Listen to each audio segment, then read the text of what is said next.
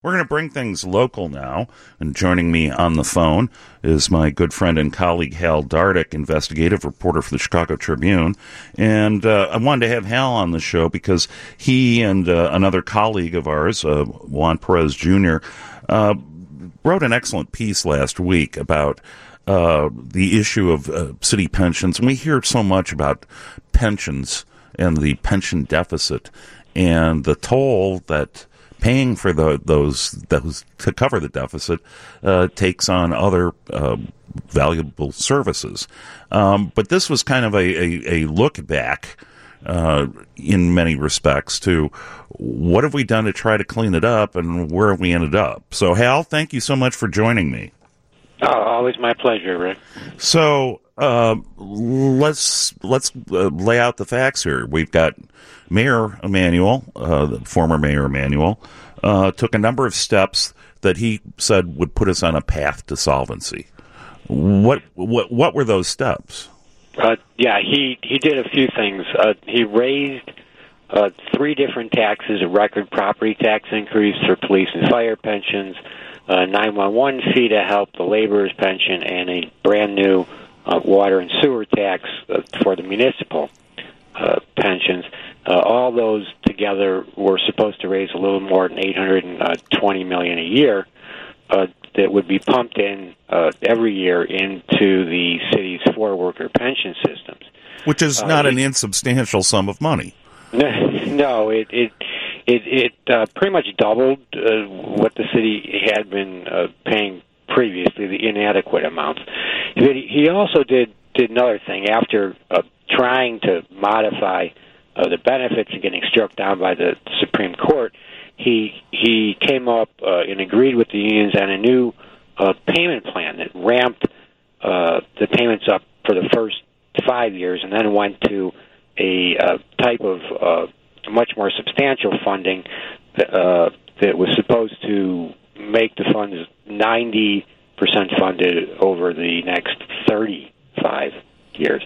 So he agreed to to do something to actually bring them up to adequate funding, whereas previous mayors hadn't hadn't done that. So he deserves deserves some credit for that. But uh, but there's a catch. There, there, yeah, there is. Uh, even with those ramped up payments and uh, what is now that extra eight hundred and twenty million dollars a year or so uh, going into the pension fund, uh, the the amount that the city owes and it doesn't have the money to cover, uh, or the pension funds have, has has grown dramatically over the last four years since those property tax increases started.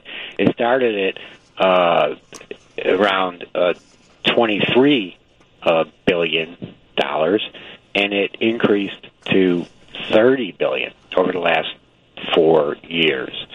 Uh, the, the, the reasons for that are are complicated. But one is that you're still not paying in uh, between what the employees pay and the city pays. You're still not paying enough in to even cover the uh, pension benefits that are going out to retirees uh, every year still, and and the city won't be doing that for uh, probably another ten years or so or longer. Uh, the other reason, and that that increased the debt about one point uh, one billion dollars uh, because they're eating away at the investment, uh, which haven't been earning at least in recent years what they'd hoped they'd earn.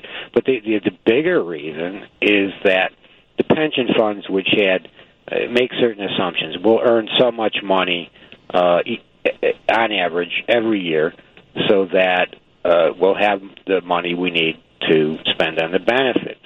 Uh, and pension been, pen, pension smoothing. They believe they call that, where it's the taking right. that average rate of return and and, and projecting that out over uh, compounded compounding and those kinds of things. Right, right. And uh, but what happened uh, was that they determined that they were expecting too much uh, return. It was around eight percent, and all of them lowered them to the neighborhood of seven percent, uh, and uh, which was probably you know responsible thing to do because it's more in line with what maybe they'll earn over time.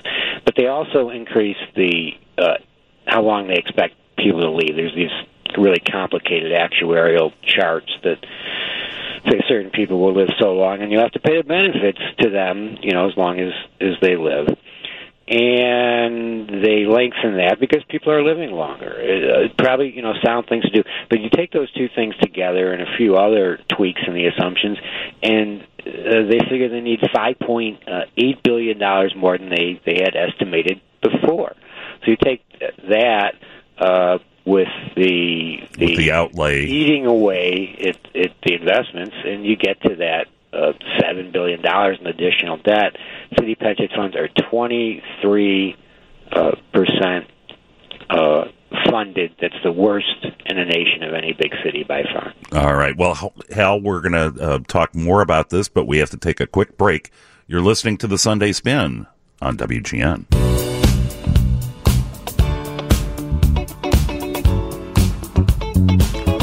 Welcome back to your Sunday Spin. I'm Rick Pearson of the Chicago Tribune here in the WGN Skyline studio, joined on the phone but with Hal Dardick, investigative reporter, my colleague at the Chicago Tribune.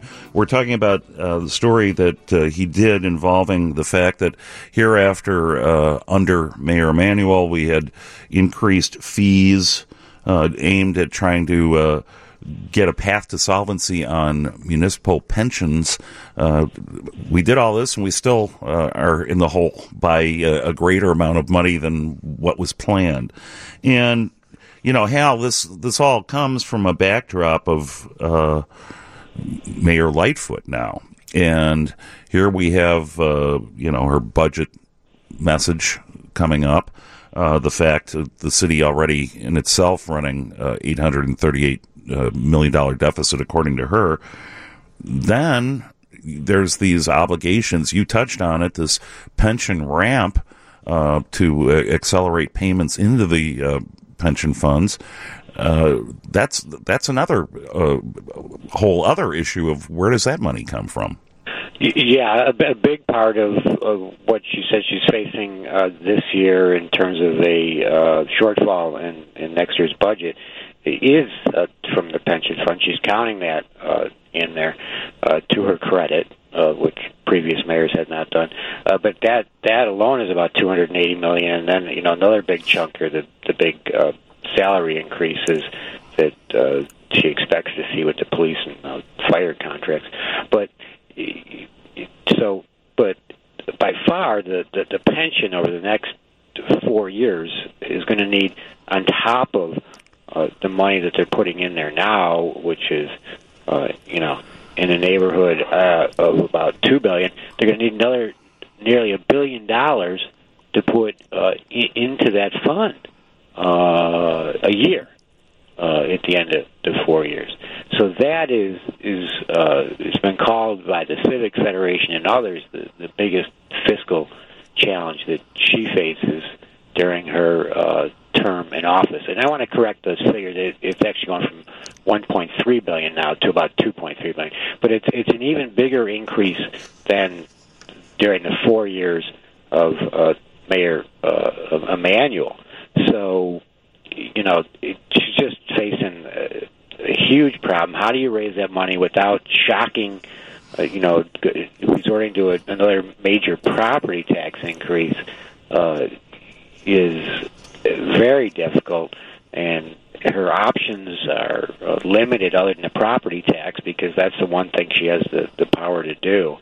Uh, but you know, there's been a lot of other suggestions. Uh, one, one is that they did approve a Chicago casino, as we all know, uh, but the way that was tax structure is on that, investors are likely to be very leery of, of even doing it, and that that could bring in, you know, maybe it, it the best of worlds, a couple hundred million a year for the police and the fire uh, pension fund.